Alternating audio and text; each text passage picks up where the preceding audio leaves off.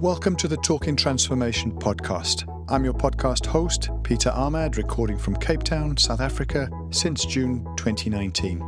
The Talking Transformation podcast provides an open and accessible platform for built environment professionals and interest groups to share their reflections and aspirations relating to the transformation of places and spaces in South Africa. It's intended to be a celebration of the individuals and community groups who are supporting formal and informal processes that are addressing the challenges of South Africa's history and shaping the future of our neighbourhoods and cities.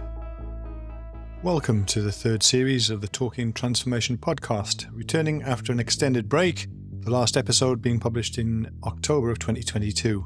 Thanks to all of our guests and listeners for supporting the podcast in that year of 2022. The podcast remains an interactive and dynamic platform to support built environment professionals and community groups to reflect on their stories and approaches.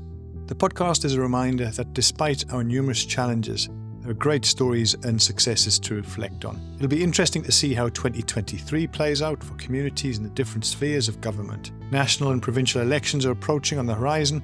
The turbulence we see, particularly in those coalition metros up in Gauteng, reminds us that the noise and the complexities will continue. Load shedding, water resource management, land invasions, flooding, all of these have had impacts on households, on communities, and more broadly the towns, the cities, and regions. And it's imperative that collectively we dial up the positivity, seek opportunities for implementation and impact in the work that we do and the partnerships we foster. In 2022, we touched on partnerships and collaborations within the municipal sphere of government. We kick off 2023 and this new third series of the Talking Transformation podcast, revisiting that theme and reflecting on town planner Ashley Manyara's recent study tour and studies based in the cities of Tokyo and Yokohama in Japan. It was a real pleasure to chat to Ashley, a former colleague, about her adventures and the lessons learned. On the day of recording this introduction, I and about 50 others attended the memorial service for Shahid Solomon, who recently passed on. Many others also participated via an online live feed. I never did get the chance to chat to Shahid on this particular platform, and that remains a great regret. I do, however, wish to extend my condolences to Shahid's family, friends, and colleagues. Shahid left an indelible mark on communities across the country and the professional world of planning that he was such a cornerstone of. This episode is dedicated to the memory of Shahid Solomon. It's just gone 5:20 on Monday the 30th of January 2023, the first podcast of a new year, and I'm absolutely delighted to be joined by former colleague, senior professional officer in the Metropolitan Planning Department, Ashley Manyara. Ashley, how are you keeping? I am great, thanks. And yourself, Pete. Thanks for the introduction. And how are you? Me, I'm fine. It's, I say it's just great to finally have you. I think you and I have talked. You've been one of the big supporters of the podcast over the years. You've often given me feedback around what you liked and probably more importantly, what you didn't like on the podcast. So thank you for that. And really looking forward to hearing from you about your experience, particularly last year. You've got a rich CV in the planning world, but last year it took you far afield into Japan and some studies there, and I'm looking forward to hearing about your experience there. But before we get stuck into that, how's the year started? How's January treated you? And what's been keeping you busy these last few months since we last caught up? The year started on a high note. The excitement of the trip in Japan and all the learnings have given me the jump start for the year. So I'm excited. I have something to show in terms of a tangible product for all the 18 months that I spent on the study and then obviously trip itself. So there's been quite a lot to be able to share. So I'm quite excited. And what's been keeping me busy? Uh, well, the MSDF finally approved recently. But apart from that, trying to create some of the implementing mechanisms that a lot of this work is based from. So it's a big year ahead. You allude to the MSDF, the Municipal Spatial Development Framework. That's a really important plan for a city like Cape Town. Tell me a bit about that and more broadly, the work that you do within the, the planning unit. What, what does a typical day or a typical month look like? There isn't a typical day or a typical month. Being a planner, our na- nature is to be the jack of all trades and master of none. I think that really resonates um, within the metropolitan spatial planning context. My primary role is to implement the MSDF. It sounds quite vague, but the different mechanisms that we can employ, deploy to realize a lot of our um, spatial transformation goals. So a lot of my work in the more recent SDF is around the investment rationale. So the directing spatial transformation and what that means tangibly to the common person, to a business, to a small business, to your large investors. How do we allow ourselves to be more competitive. So I think I, I really fought for the SDGs, the Sustainable Development Goals, to be part of that packaging and the technical review. And I think my largest contribution is around the policy statements within the MSDF that I like to think I contributed quite a lot of that, but mostly around the economic and the transport component. The typical day is, is trying to find ways to realize a lot of these elements in our daily transactions as planners. And how did the work that you do and the, I say it's policy work, it's, it's different sectors that you're looking at, You've also worked with some of the tools, and I'm sure we'll talk about the spatial costing tool or SCOT as it's, it's quite well known. But I mean, how did all of these these work elements take you to Japan? And prior to that, obviously the course. And what was the course about? How did that shape some of your thinking in the review?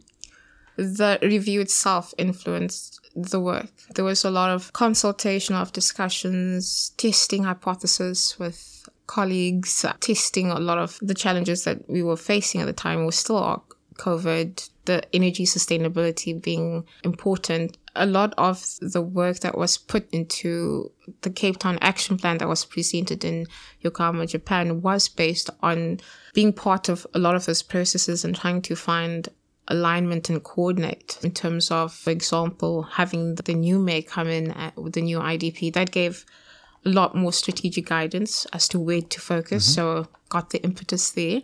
And there was more or less almost a similarity in, in that you can see there's a change, a general discourse, and there's a shift to sustainability and a more inclusive economy. And so a lot of those elements were part of the technical review. And SCOT, the spatial costing tool and the work that I've put into it helped provide the evidence base. So how we actually can quantify how we measure the impacts of some of the decisions that we make or the policies that we make. It was actually a concurrent process. And with that, it allowed us to actually allow me to review the model. Um, over the past, I think, 18 months, we tested it on various types of applications. So de-densification of informal settlements in the right in the heart of COVID, as well as feasibility for certain sites. More recently, looking at qualifying some of the spatial arguments around the Cape Winelands airfield your N1 corridor and running some of those numbers in the model and realizing some of the missing links are transport and realizing that as a municipality, we have to get the right entity to provide that missing link.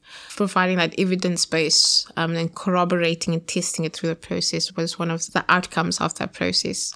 It seems obvious, but let's not take anything assumed. Why is understanding costs in relation to infrastructure, whether it be capital costs that are obviously for the project and then the maintenance and the operating costs, why are those important for a municipality, a metro such as Cape Town, or whether it's a neighbouring municipality like Theewaterskloof? Why are these things important for municipalities? As a whole, and not only South African context, if you look at just the global precedent, fiscal sustainability and fiscal austerity is is such a huge indicator to the potential and the performance of a city. Understanding where we spend the money as a municipality, understanding where the opportunity costs are, and understanding where the deficits lie is very important to be able to understand the long term implication. That's not me even bringing in the regulatory requirements. You know, you have the Spatial Planning Land Use Management Act and its regulations, where fiscal sustainability is one of the tick boxes in which, you know, um, not even a tick box. It's you have to demonstrate mm. that you're making a decision that is fiscally sustainable, that you consider all costs, future and current costs of the development being proposed. So whether it's social infrastructure or hard infrastructure, there's a need to have a holistic understanding of what that bottom line is. And maybe just to round off on that, the importance, I think, also as being a citizen and being a planner is that at the end of the day, it's state and you have the private sector and then you have the people. So when we look at things, we see state on entities and those kind of things. But at the end of the day, the bottom line all feeds into state. So it's very important to consider the fiscal impact of the decisions that we make and not only in the short term, it's more so in the long term. The sustainability elements are key. What happens when things go wrong? When you don't get that sustainability element hardwired into the decision making? what we're currently seeing, the trends that we're seeing, so the sprawl, the inefficiency, the spatial inefficiency, the lack of service delivery or aging infrastructure that hasn't been reinvested in. So what we're seeing is an exacerbation of a lot of the issues that we're challenged with as cities. So being one of the most unequal societies in the world, grappling with those components and not being able to provide the right expenditure to provide economic opportunities or create access. So public transport, you know, the biggest indicator for OECD countries when you look at the literature is how much they spend on infrastructure that by itself has a contribution to its gross domestic product. So if we're not being financially sustainable and spending where we need to be, we're not making the impact and we don't actually get a return on our investment as a state or as a municipality and their long-term implications. So for example, if you quantify the costs of displacing industrial land, for example, there's so many other things you have to think about but the macroeconomic implications of displacing land that could potentially provide higher density opportunities to low skilled or semi skilled workers that is in proximity to, public transport provides that opportunity to reduce the transport costs and allow the person to actually spend on services. And that expenditure and that buying power is, is so powerful. And that fiscal sustainability at the end of the day helps, I think, everyone in, in the development space. So even as an individual, your contribution if I can just maybe add, for example, understanding when there's a strike and that loss of to infrastructure, damaged infrastructure, being able to quantify and understand that over a five year period that could make a massive dent in changing the trajectory of a certain area or settlement. It's very important to be able to understand where our money is going and what we're spending and what the return is on our investment you're alluding to at least three scales there. There's the household, there's the municipality itself, and then there's mm. the sectors. That I mean, you talk about different land uses and sectors like the industrial sector, etc. Mm. But it's was no surprise to me that the Japanese International Cooperation Agency, or JICA, mm-hmm. yes. as I think it's it's known, that they would be interested in this. And you alluded to an action plan. What is it they were offering, and how did the, your offering as part of the Cape Town team? Meet their needs and how did you then integrate into the sort of curricula that was being discussed there the JICA course is actually called the Knowledge Co-Creation Program. So it's a collaborative initiative through the Japanese government and the Foreign Affairs Ministry that committed, I think, since 2008 to improve the skills of municipalities within Africa. But with the onset of COVID, there was a renewed commitment by the Japanese government to upskill and provide a unique look at how to overcome some of the challenges we are having with COVID and how the Japanese as a country has gotten to a stage that they are able to respond a lot more resiliently to shocks and stresses like COVID. So there was definitely an impetus from the economic recovery. Uh, and so through the National Treasury, there was a call for participants in all the metropolitan uh, municipalities. We really got an in depth understanding of how the local government systems work in Japan. We got to understand the local financing, why they are where they are today, they are a developed nation and, and, it's taking steps to get there and being able to understand those steps as a plan and trying to be able to understand how one contextualizes that in our own space was the end goal. So being able to apply the skills that we learned. So we learned from public finance management, urban development. We did infrastructure planning. There was digital transformation. There was just a lot of material that we covered. I think that's also a culture in Japan learning. So there was a lot of information that we absorbed over that period of time. And ultimately, the key outcome of the course was to be able to have a plan for each municipality, what that would provide actionable set of outcomes in resolving a certain problem that's associated with policy or decision making. So SCOT really fit in because there was that endorsement that was achieved for SCOT as a policy and decision making tool. It was really trying to build upon the work that had been happening as we were reviewing the MSDF. And I think that was the approach that I took that instead of looking for an isolated problem, we work within a very complex built environment. Let me try to make sense of it within the context of how the Japanese see it, you know, so an 80 20 approach. The theory is great, but how do you actually get that into implementable set of actions within a logical framework and how that's time bound? It was basically a commitment from the city of Cape Town and all the metros to be able to action and implement certain elements of that. And I think that it's fit very well because a lot of the elements have been embedded within the MSDF process the seeds were planted through the process. There was always a line of sight that the work was going to culminate into something useful, that all the engagement done internally, externally, and a lot of the demystifying that had to be done was part of the process, and that SCOT provided the platform as an evidence based tool to aid in that process and making more clear decisions.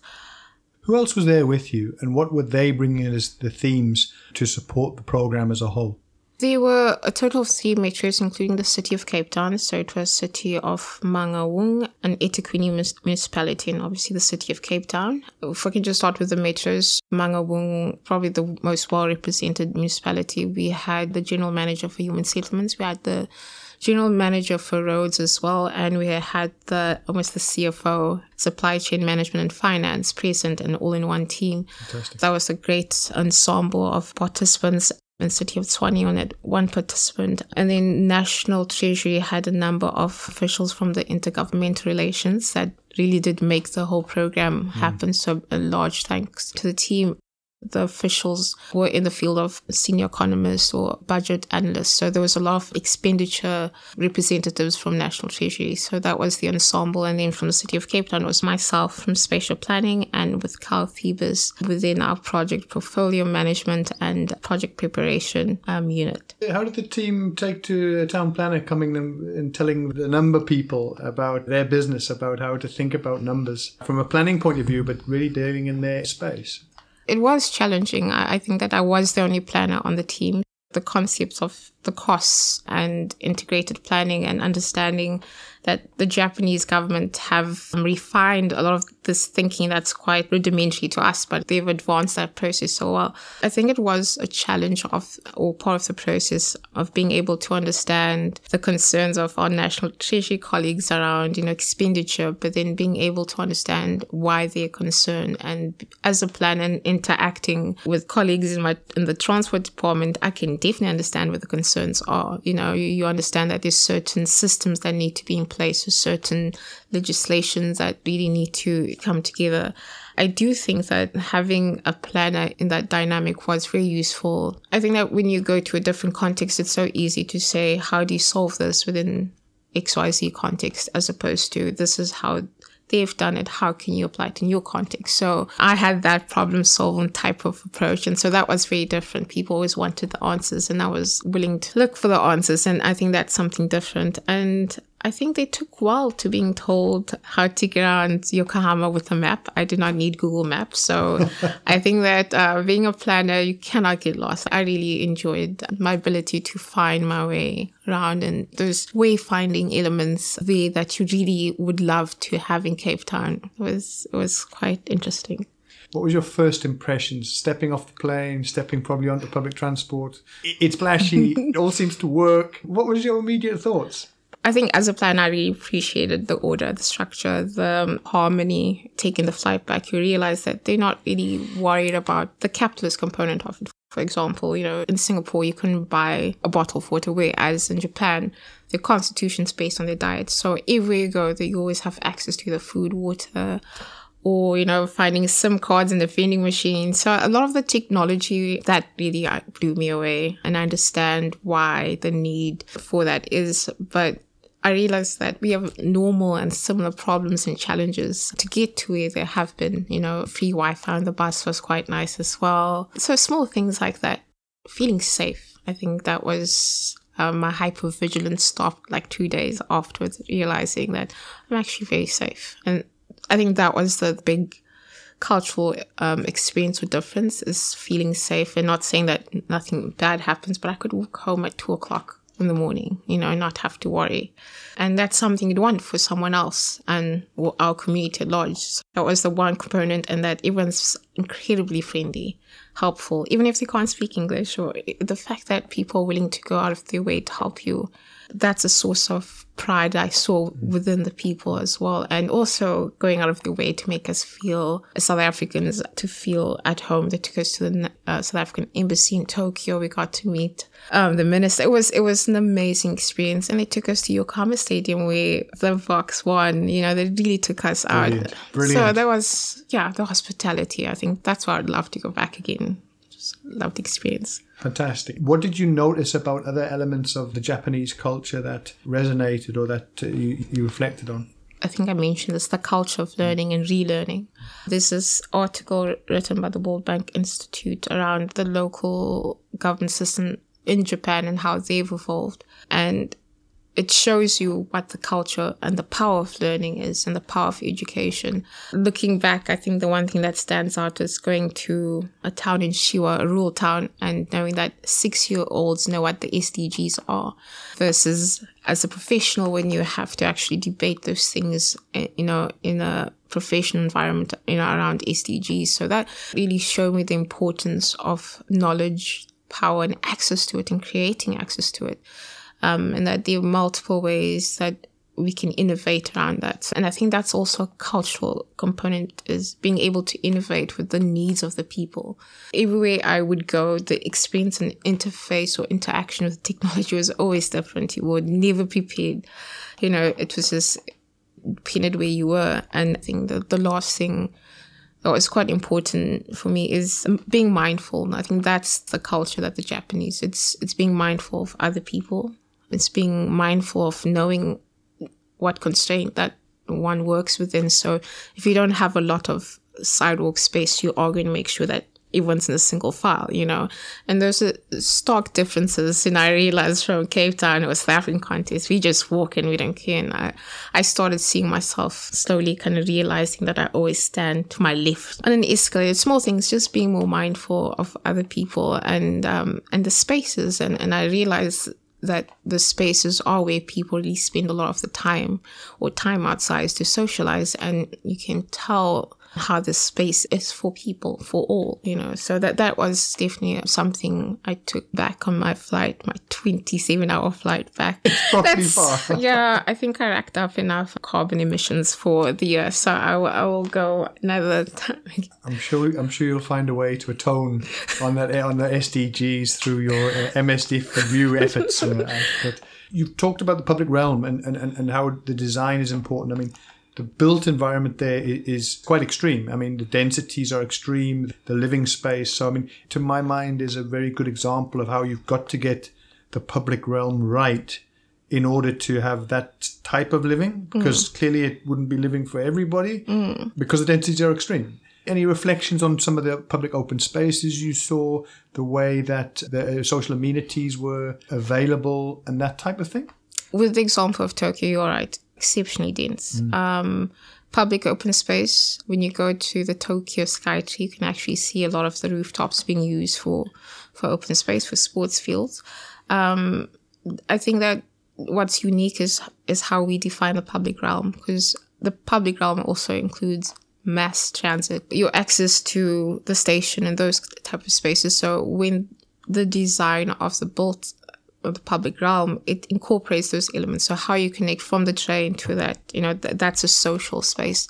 If I recall properly, a lot of the requirements are you need a certain extent wide for pedestrian, mm-hmm. you know, and then you need two meters for foliage and so forth. So that's specific with Yokohama. They're quite specific on the parking mustn't be visible as you walk, you know, because the pedestrian comes first. So you so prescribed code. Yeah, yeah you know, apart from that, you can build whatever you want. It's probably just the color and the height, you know, small things like that. But the interaction with the public realm is very important. More so I think Japan faces uh, the challenge of a declining and aging population. Mm. So how those spaces look like now when we went, which was in November, looked rather empty because there wasn't quite a lot of people. But again, it's realizing that when you also build and when you get to that apex and you're quite developed, you still do need to sustain the thresholds to support those populations or the populations to support the infrastructure because those are some of the challenges is you have that, but you don't have the people. Those were quite critical elements, understanding that the public realm is obviously a function of your overall planning, but then we also went to smaller parts of Yokohama where you have the community paying 30% of their like rates to ensure that a park is built in their area, you know. And those amazing type of approaches that I'm sure that if we applied our minds, we could find ways to, to do that. And sitting in the presence of the community, the city officials, and obviously an intermediary, that, that was also great to see how actively involved the placemaking is you know so it's not only the responsibility of the municipality there's an ownership of the community and it's that role sharing and that mindfulness respect I, I think it's that mutual respect that you need to be able to also uplift yourself and but you also need to have the tools and the means to do that. So that that was really a great experience to see the scales in which the public realm and, and how people contribute to that because the, the finance is also scarce in Japan. I think the debt ratio per person is incre- it's it's very high. Mm-hmm. The cost of living, I would say it's not because I, I was a foreigner, so I, I was visiting. But if you died is the core of your constitution, it makes sense that farming, trade, and all of these type of industries are um, performing well to ensure that everyone's fed that there's a, sustainable economy, and that's very imp- that's very important and, and makes that direct correlation to to the the planning, the local government systems, and that's again something in that article uh, by Farouk Iqbal from the World Bank Institute. I think it's a great article to kind of take you through some of the the milestones as to how the the citizens um, movement in the 50s changed. I think that's what we are going through as South Africans at the moment, where we are upset and we want to not be governed anymore. We want to have a, an active role in some of the decisions. So that's very good contrast, kind of show the, the evolution. I think that we are part of that journey or, on that journey as we speak. So really interesting, sort of almost thinking about the whole what does new, new governance mean and some of the lessons learned in that transition post-war uh, from the Second World War. Yeah. That amazing rebuild that Japan really had to find itself in a new order, a new world order rather. Thanks for your reflections, Ashley. It, it, sounds amazing, and I'm so delighted that you've been able to share not just your observations around what you saw, but also the, the way that some of the work that you've done here landed in that space. And bringing it back home to your Cape Town work, your space with the city of Cape Town, how have some of the lessons learned and uh, there, how have you trying to transfer that? We talked a bit about the MSDF and how mm-hmm. some of those elements were already being wired into the MSDF review, the spatial costing tool and so mm-hmm. forth. How are you trying to think about how you can land some of the learning in that space? What's at the fore is around the optimization of the port. One of the success stories that I can say I brought down from Japan is that asked JICA if there's a possibility for us to, as City of Cape Town, Cape Town, and also supporting the mayor's commitment to optimizing the port, that there could be an international agreement with Yokohama because it's the best performing port in the world. Who else better to learn from? And Cape Town is 365 out of 370. And I think Durban currently has been prioritized by the National Ports Authority as the port to optimize. Why can't we have both of those, the Cape Town port and Durban port, be optimized and work in conjunction with Yokohama? You know, the resources are there, the platform is there to actually initiate that. And it would take us one step further to being able to respond to the unemployment and the structural unemployment at scale, because that is the ultimate end goal is to, to find an approach that will have the biggest impact and it would be leveraging the, the, Cape Town port. How have I landed that to date? I think that obviously there are challenges around mandate, but a lot of the work though supporting the port and its functionality is coming through this process. So we understand that the highest and best use and issues around climate change around Paarden Island or areas that are mostly susceptible to flooding, you know, we can quantify and say, well, actually, it's probably best used for industrial anyway. It's close to the port, congestion, the myriad of issues, and be able to provide the sound evidence base. So from that perspective, the ability to formulate the business case that is defensible so that's one step.